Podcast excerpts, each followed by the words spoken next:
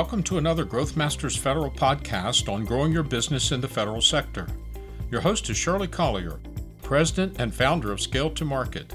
Scale to Market helps businesses think, plan, collaborate, and prosper in the federal marketplace by developing and executing data driven business development playbooks, creating cost effective information systems, and coaching executives to success. In this edition, Shirley's conversation with Charlie Williams, an 809 panel commissioner and small business owner with 30 plus years of contract management experience, focuses exclusively on the panel's work relating to small DoD contractors, providing clarity on such issues as the small business pivot, acquisition of readily available items, on the spot purchasing, and more. This is a fact filled, broad reaching, and informative conversation affecting all small business DoD contractors that you will want to bookmark and come back to often as you sort out how the panel's work will affect your business. And now here's your host, Shirley Collier, with her guest, Charlie Williams, on the impact of the Section 809 panel's findings and recommendations on small contractors. Enjoy the podcast.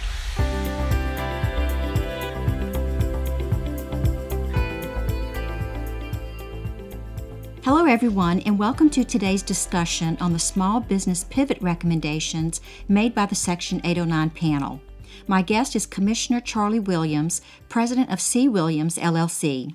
In his independent consulting business, Charlie provides support and advice to the defense industry as they navigate the defense acquisition system. Charlie was formerly director of the DCMA and has over 30 years of federal procurement and contract management experience. He is currently president of the National Contract Management Association, better known as NCMA, and serves on their board of directors. Welcome, Charlie. Thank you, Shirley. I'm proud to be here today to talk a little bit about some of the work that the 809 panel has done. Great. Well, I'm so glad to have you as well. You know, of all the panel's recommendations, I think those that specifically relate to small businesses are the most misunderstood and are unfortunately receiving a lot of negative press. My goal today is to try to clear up some of those misunderstandings. The panel has made over 98 recommendations to federal and defense acquisition laws, regulations, and policies. Can you tell us more about what changes the panel hopes to see, Charlie, in how DoD and small businesses work together? Sure, Shirley. You know, when considering the panel's work as it relates to small business, you have to start with volume one and, and not volume three. It seems that most people who are talking about this just simply go straight to volume three without the consideration for the robust set of recommendations we made in volume one. So why don't we start there? In volume one, the panel recommended a small business pivot, really urging DoD to use small businesses more strategically harness the innovation they can produce. Now, currently, DoD and frankly the federal government often meet small business utilization goals with a lot of routine buys for products and services available from multiple vendors. Nothing wrong with that, but we believe by strategically engaging small businesses, the department will achieve better results that support the larger DoD warfighting mission. Shirley included in our report is a draft letter we prepared for the department's consideration that would drive towards a better strategic end state for small businesses. That draft letter is intended to make very clear how important the Secretary of Defense, for example, views the role that small businesses play uh, in the defense mission.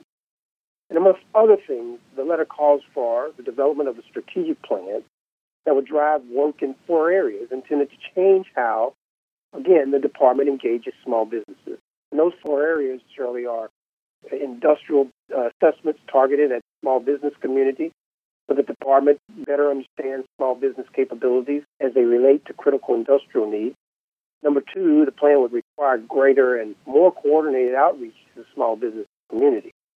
And number three, the plan would require enhanced points of entry for small businesses seeking to do business with the Department of Defense the fourth part of this plan would be to uh, consider repurposing the department's small business resources to uh, able and support the strategy. And this just brings all the capabilities of the department together from a resource standpoint to pursue this robust strategy. And that sounds fabulous. As someone who has been in federal contracting for 25 years, and much of that as a small DoD contractor, attempting to infuse innovation into the process, that's really music to my ears.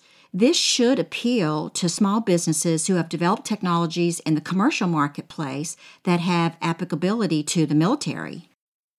Uh, yes, Shirley we believe so. And more importantly, the department would get much needed help strengthen supply chain in areas critical to warfighting capability.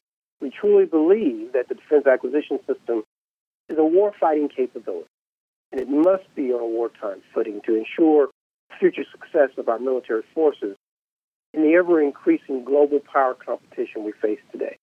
And Charlie, I know many small but highly innovative companies around the country that have expressed their desire to help the warfighters, but are totally frustrated by the current bureaucratic processes, so they just give up. It sounds like, if implemented, the panel's recommendations will open the doors for some of these companies that are not currently defense contractors to make meaningful contributions. Absolutely. You know, our objective is to open the doors so that many companies, small and non traditionals, have access. Our recommendations are designed to accomplish this through a proactive, strategically focused small business program inside of the department and by reducing barriers and friction in the transaction process between buyer and seller. And we heard a lot about these barriers as we talked to companies across the country. Charlie, can you give us an example of some products or services procured by the Department of Defense and how they might be procured differently under the new procedure? You know, I think, Shirley, it's not about how specific products and services would be procured differently, but it's really about how we engage the marketplace, get access to the goods and services we need. The panel proposed significant revolutionary changes to how the department acquires what we have called readily available products and services. And we did this to recognize that many non traditional companies, including small businesses, are simply unable to break through the barriers of the current system for various reasons. And one big reason is just simply the time it takes to get the contract. Small businesses often don't have the financial underpinning to sit around waiting six months or longer to find out whether they are going to get a contract or not. And given the nature of the market where DoD doesn't have the same market leverage that it used to, those companies don't have to and often decide not to do business with DoD. And Shirley this is really the department's law. I would agree with that. The negative press that the recommendations have received seems to surround an impression that the panel wants to undermine the DoD's public policy goals, especially regarding the small business set aside program well, really nothing could be further from the truth. I think you will find that the panel hasn't made any recommendations that are contrary to public policy. What we've tried to do is strike the appropriate balance between public policy interests and the need to ensure mission success for the nation's warfighters. We truly believe that our recommendations regarding small business, if implemented fully, and full implementation is important, it would have a positive effect and ensure greater opportunities for small businesses inside of the defense mission set. And ultimately, the department needs a diverse supplier base to include large, small, mid tier, and non traditional businesses who, for many reasons, choose not to do business with DoD. Now, Shirley, nowhere in our work will you find recommendations for elimination of the department's small business goals. Neither have we recommended changes to, to most small business practices. Rather, what we, we are doing is trying to drive a greater appreciation for what small businesses can deliver through strategically focusing the department's efforts to engage the small business community. So, what was the panel's thinking regarding the 5% price advantage for small businesses? So, it's important to be clear here. The 5% price preference is related to the readily available procedures that we've proposed under Recommendation 35 and only applicable in that recommendation. As we seek to reduce the complexities of the transactional processes between buyer and seller, we've recommended that there not be mandatory set aside when using the readily available procedures. However, because we are still very interested in maintaining a robust business presence, we felt this would be a good policy commitment. You see, Shirley, we believe that when you reduce the very bureaucratic process constraints that exist today, small businesses will compete very well. But as an added incentive to recognize the importance of these small businesses, we wanted to include the 5%. We've also been accused of being too optimistic about the ability of small businesses to be competitive in the new environment we're proposing. And so it's true. I'm not a fortune teller, and no, I don't know exactly what comes out of this and what the outcomes will be. But there is one thing I do know. Continuing to do what we are currently doing and expecting a different outcome is still insanity. And everyone believes we need to do something different. The acquisition system based on Cold War industrial methodologies must change so as to bring additional companies to the table who today choose not to do business with DoD. So I want to clarify a few things here, Charlie. First of all, the 5% price preference is on contracts up to 15 million. And what I also hear you saying is that the 5% preference is only for readily available products and services, but that other major procurement programs, like for weapon systems, uh, the current set aside program would remain intact. Absolutely, Shirley. And, and remember, even when using the readily available procedures, to the extent that organizations have really thought about their spin and considered uh, the analytics of the work that they have to do and considered their small business objectives to include the small business goals that they have, they can make choices and decisions to uh, do a uh, set aside if, if they prefer.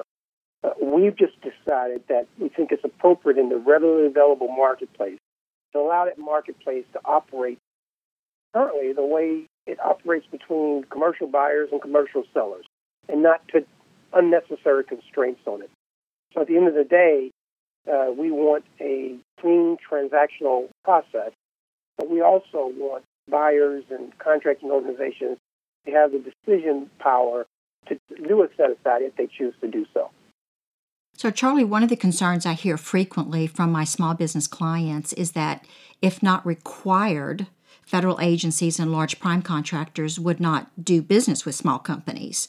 And although small companies can be nimble and innovative, they do not have the economies of scale enjoyed by large businesses and sometimes preferred by the government.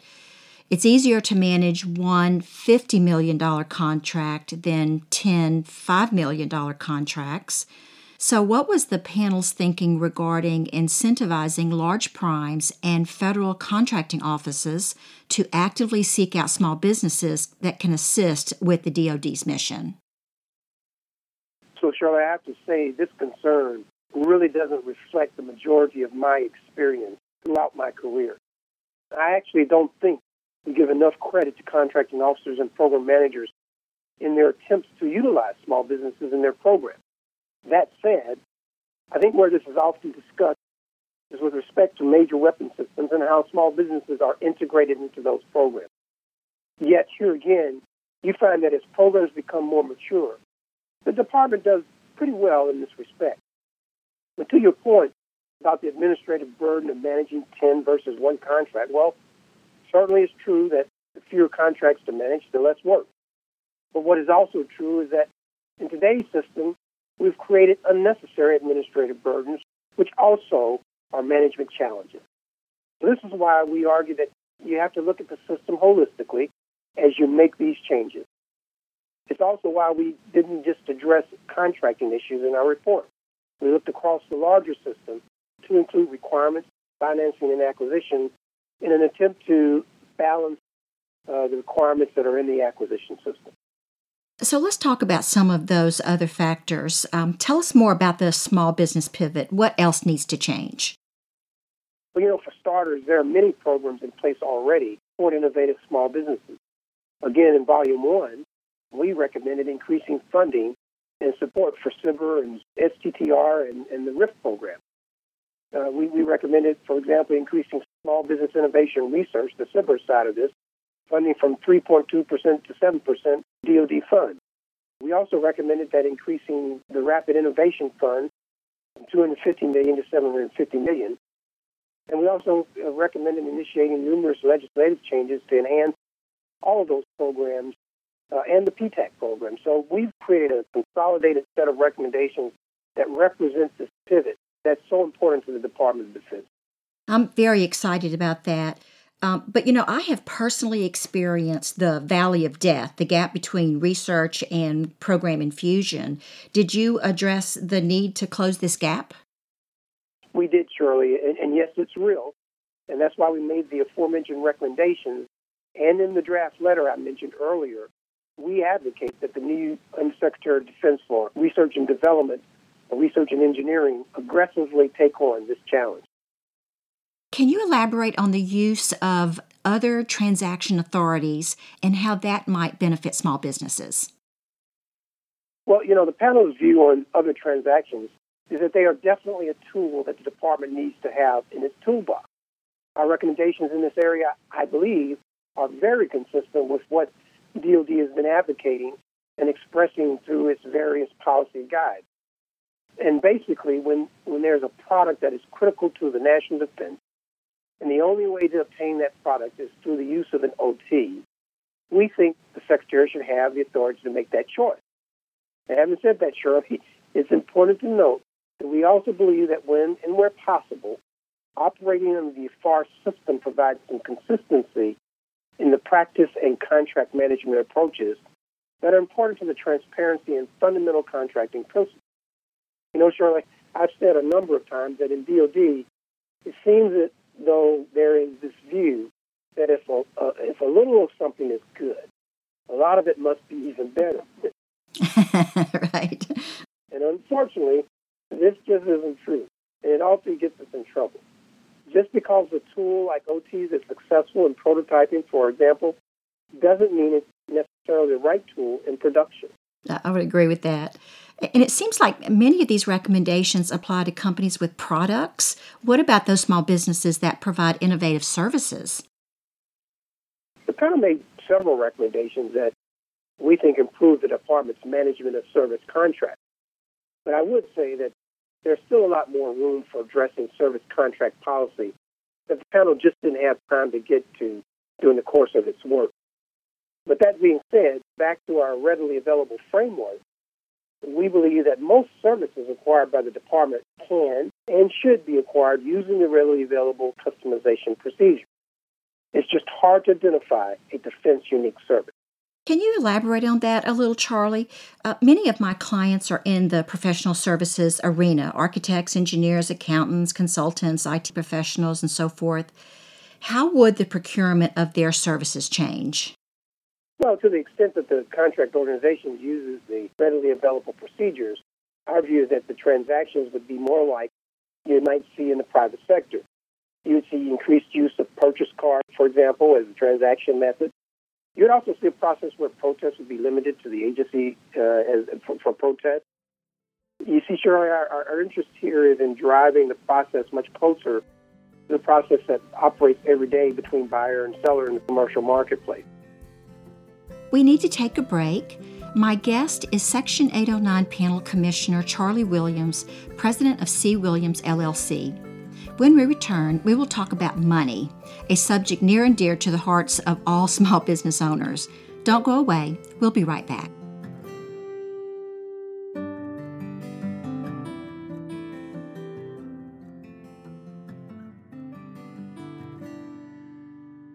Today's discussion is brought to you by Scale to Market, and your host is Shirley Collier. Utilizing the proprietary Davie Business Development Growth Framework, Scale to Market partners with business owners and executives to achieve profitable and sustainable growth in the federal marketplace. Email Shirley at scollier at scaletomarket.com to obtain your copy of the Davie Growth Framework. Growthmasters Federal is a nationwide community of growth oriented government contractors their owners and executive teams, and the professionals who support them. The mission is to share experiences and discuss timely topics on planning and executing the most effective growth strategies in the complex, highly regulated, but opportunity rich federal marketplace. And now back to our podcast on the small business impact of the findings and recommendations of the Section 809 panel, featuring Commissioner Charlie Williams, small business contractor, consultant, and NCMA president. Welcome back. Charlie, did the panel address the issue regarding advance payments? Yes, we did. Small businesses have a limited cash flow, and DoD is very slow to pay invoices. The cost incurred by small business companies to borrow money to continue operations can be substantial. And without an initial upfront payment or contract award, small businesses may not bid on government contracts because they can't afford to buy the material, produce the product, and then wait to get paid by the government. And the panel therefore recommends increasing advance payments from 15% to 20% and changing regulations to make it easier to identify and approve eligible small businesses.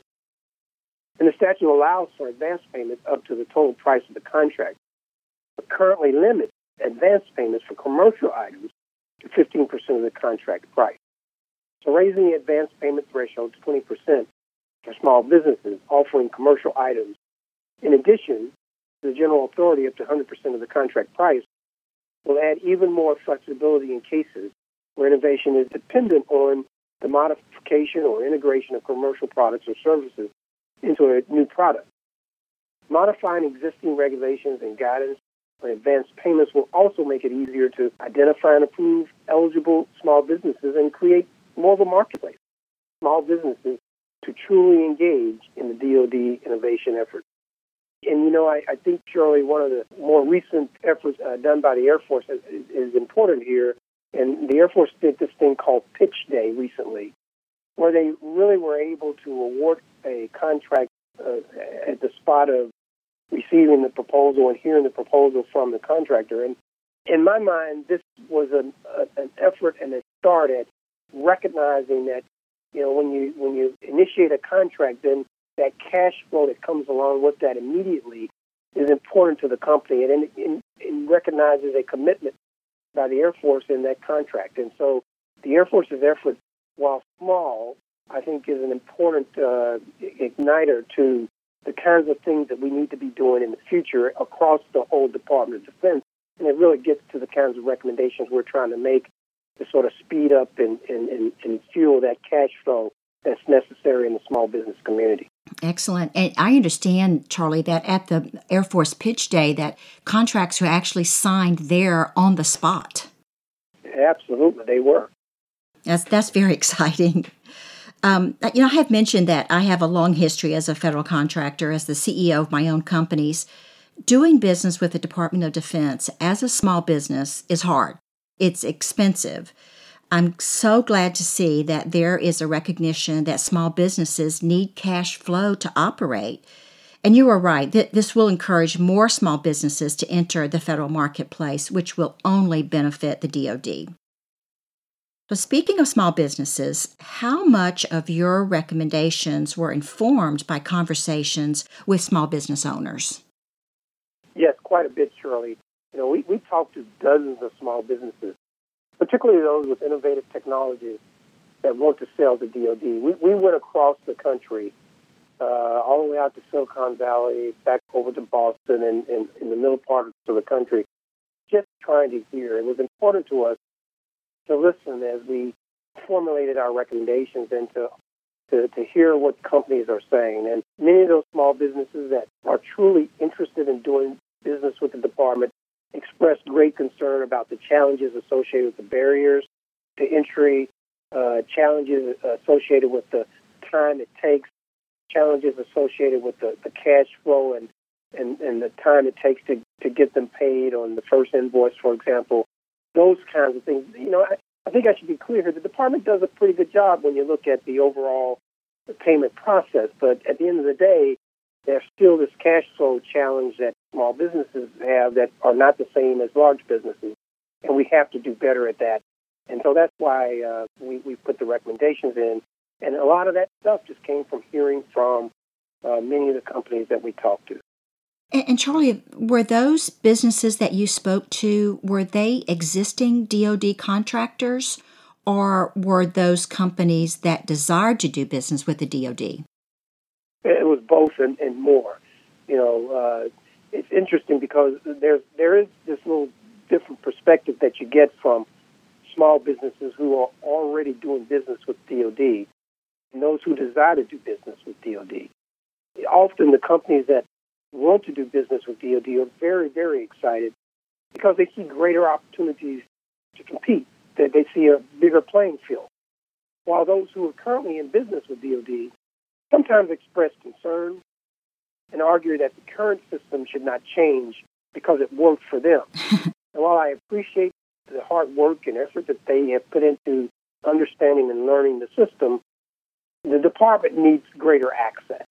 And that access uh, to companies by reducing all those transactional processes and procedures is important to the department's future and important to the department's ability to get out to the innovative products that, that we need into the future.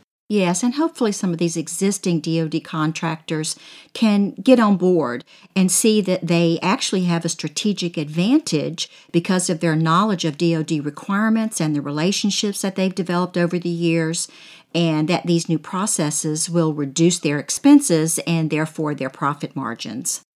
Uh, what about the panel's big recommendation to create a new purchasing category for products and services um, that are readily available? We, I know we talked about this a little bit, and we're going to talk about it more in some other podcasts. But what can you tell us about how this might impact small businesses? I know there's been some concern that current small business contractors will end up losing business, especially if the set asides are no longer mandatory. Well, well, again, and, and first and foremost, you know, as I said earlier, small business goals remain intact. And, and the panel expects the percentage of DoD contracts awarded to small businesses to remain constant. And if the recommendations we have in Volume 1 are adopted fully, we could expect to see an increase.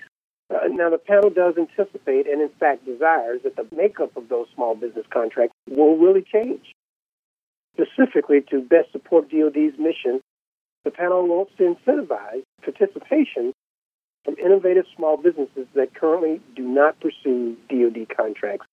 Again, due to that long business development cycle, extensive compliance requirements, and and frankly, suffocating bureaucratic red tape. You know, Shirley, since, since I've been talking about this subject so often, I had to coin for myself an acronym that I use to help reflect uh, the characteristics we are trying to achieve through the readily available procedures. So that acronym for me is ACT, ACT. And it's really about access, competition, and transparency. And it's possible that, that, that some incumbent small businesses that are experienced in the current system may be displaced because, or by non-traditional small businesses that offer better solutions for the warfighter and better value for U.S. taxpayers. But at the end of the day, this access to a larger and broader marketplace is important. And to attract these types of innovative small businesses, we must make it easier to do business with DoD. You competition is always a good thing, in my opinion. Suppliers get more innovative and costs are reduced. Um, so I want some to clarify here, Charlie. Is your definition of readily available the same as what we have come to know as commercial items? There's sort of a yes and no answer to that. Uh, readily available is broader than today's commercial items definition as we've defined it and includes products that are readily available, but that may have only been purchased by governments, for example, or other governments. So, so the readily available definition would be broader than commercial and include non developmental items. We simply wanted to get away from sort of this cottage industry that has grown up around commercial item definitions and just decide on making uh, an, an uh, acquisition based on whether or not something is available or not. Now, that being said, again, we're not talking about defense unique products that have defense investments included in their development and things of that, nature. We're really talking about truly readily available products that uh, and services that uh, you and I and others can go out and acquire today. Can you elaborate on the panel's recommendation that buying commercial products and services has precedence over small business set asides? Yes, you know, currently neither statute nor regulation provides an order of preference between the statute preference for acquiring commercial products or services and the requirement to procure certain products or services from small businesses. So it's our recommendation uh, that this statutory preference for buying commercial goods and services be clarified so that there isn't a conflict between the two the two matters. Okay, what about other changes to the acquisition process that will indirectly help the small business community? Well, we, we did a lot of work to evaluate existing rules, regulations, laws, and policies, policy processes that are outdated or just simply duplicative. Several of our recommendations streamline those processes, removing unnecessary administrivia for government acquisition professionals and the private sector suppliers we work with. In sections 6 and 7 of volume 3, we address over 20 burdensome aspects of compliance and contracting process. For example, we also spend a lot of time looking at audit practice, and we made recommendations that uh, require a more robust risk model by uh, DCAA to reduce the audit burden, particularly when companies have demonstrated consistently good accounting practices. And this model has a dollar value component, which, given the dollar value of many small businesses, uh, uh, or the contracts of many small businesses, uh, this would allow a reduction in the audit work for those companies. So we think we've covered the waterfront around things that we heard were burdens and challenges to small businesses, uh, to include uh, those uh, burdens associated with compliance and the time it takes to award and things of that nature. And, and, and at the end of the day, we believe this these recommendations reduce those transaction that transactional friction that goes on. Now, one of those recommendations wants to allow for tacit release of non 8A competition if no response has been received by the SBA after 15 working days. Won't this change hurt 8A small businesses? No, the, the recommendation simply establishes a time frame. So that when a requirement is found to no longer be suitable for the 8A program, it can be released in a timely manner. In, in some cases, contracting officers have experienced and told us uh, that they experienced extended wait times when such a request is sent. And this lack of predictability from the SBA in the release process is detrimental to acquisition planning and then DoD's ability to meet warfighter requirements in a timely manner. Additionally, you know, release from the 8A program does not relieve the requirement of the contracting officer to adhere to the rule of two and, for example, complete uh, coordination with the SBA. And so, again, this is really about recognizing that time is important. Time has a cost component to it. And if we don't recognize all the variables in that sort of uh, process timeline that we deal with, uh, we're not going to be successful. So this is an attempt to recognize another component of time. I would agree with that. And so, speaking of time, another complaint that I hear from my clients is lack of access to decision makers. It's extraordinarily time consuming to try to identify and then get in front of them. Can you tell us a little more about the market liaison position the panel recommends? Yeah, sure. You know, it's our recommendation that communication is key to harnessing commercial technology in a complex regulatory environment. And this is an area that, frankly, the federal government has consistently struggled. Back in March of 2018 memo, uh, Deputy Defense Secretary Patrick Shanahan, who's currently acting Defense Secretary, emphasized that communications with industry are both necessary and already permitted. So you really have to wonder, why do we continue to struggle in this area? So in Recommendation 85, we simply suggest that the department needs to establish liaisons to get at this issue. There has to be a demonstrated intentional interest, to overcome the hesitancy to communicate. And to a large extent, Shirley, we, we believe that this has a lot to do with culture. And some of the recommendations we've made are an attempt to help make that transition from the current culture to a culture that appreciates and adopts a fairly robust set of communication practices and procedures. Charlie, I speak frequently on the topic of how to ethically and legally shape upcoming federal procurements with federal contractors. And this hesitancy on the side of the government is really the biggest barrier to productive pre solicitation communications um, open, clear communications is encouraged by the FAR and has been emphasized in numerous myth busting memos over the years. So I'm glad to see that the panel has included a specific recommendation to remedy this problem. So let's talk about another area of pre solicitation communication. What does the panel recommend regarding how market research should be conducted and market intelligence gathered to ensure a wider range of companies are reached? You know, this recommendation goes again to communication with industry, but in a different way. In recommendation 87, we've recommended that DoD establish a market intelligence capability. And the, the operative word here uh, is market intelligence. Uh, the panel believes DoD needs an enduring market intelligence capability to facilitate a deep understanding and knowledge of markets, developing institutional knowledge on business cycles and influence of factors such as geography and scarcity. And this particular recommendation, Shirley, is focused and aligned with program and acquisition executives to ensure we conduct market and technology research and use it to decrease acquisition cycles, increase capabilities, and provide optimal solutions to our warfighters. Again, all of this is about communication. It's about market knowledge. It's about market intelligence, understanding the trends and things that are changing in markets so that we can be proactive in getting to the products and services that the department needs. Charlie, as we're wrapping up our discussion here, what are your recommendations to the small businesses who are listening on how they can begin preparing for these recommended changes? Yeah, sure. I, I think there would be a couple of things I would offer here.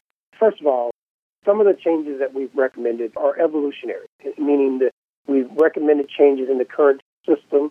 Uh, we've recommended changes, for example, to FAR Part 12 that enhances the department's ability to get commercial items. And these change absolutely nothing with respect to how small businesses operate uh, under the acquisition rules. So I would say to small businesses that while you are thinking about and starting to prepare for what may be a future state, you truly do need to understand and become knowledgeable on the on the acquisition rules. Seek out help from uh, small business advocates inside of the department. There's a tremendous community of small business advocates inside of DoD that are willing to help. So I would suggest that companies need to seek that support. Secondly, I think it's important as you think about what the future could be.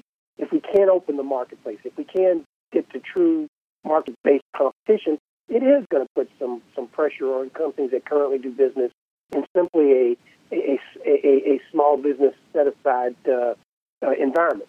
And so companies need to fine tune their business operations and that give them that competitive advantage. At the end of the day, the department is going to be looking for the product or the service that truly best benefits and provides the greatest value to the warfighter. And companies need to come to the table to be able to represent what the competitive advantage of their products or service is. Charlie, thank you so much for your insights today on these important recommendations and equally important advice. Yes, Shirley, and thanks for the opportunity to provide insight on the work we've done. As I said earlier, uh, you know, I don't believe that anyone on our panel is a fortune teller, and and no, we don't know exactly what the outcomes will be of our recommendations. But I, I have to consistently tell folks that what we do know is that doing the same thing over and over again and expecting different outcomes is still insanity. And everyone believes we have to do something different. We propose a set of recommendations that represent a different future. Uh, the question will be, are we prepared to walk into that future for the good of the warfighter? Thanks, Shirley. And I agree wholeheartedly. And I hope that Congress and the DoD acquisition community, as you have said, they have the courage to embrace change for the good of the country. Folks, if you would like to know more about today's topic, please reach out to me via email, our website, or LinkedIn. We will also be posting links to help you communicate to elected officials and others to ensure your input is collected. Look for additional Growth Masters Federal podcast on the Section 809 panel's recommendations. This is Shirley Collier, host of the Growth Masters Federal podcast, signing off for now. Thank you for joining us today. To find additional 809 panel interviews, along with contact information for relevant government and non government organizations involved with the panel's work, visit our website at scaletomarket.com that's scale number 2 market.com and click on the Section 809 panel link. For more information on how to grow your business in the federal marketplace, subscribe to the Growth Masters Federal channel wherever you get your podcasts, and join us again soon for another informative Growth Masters Federal presentation. Thanks again for joining us and have a productive and profitable day.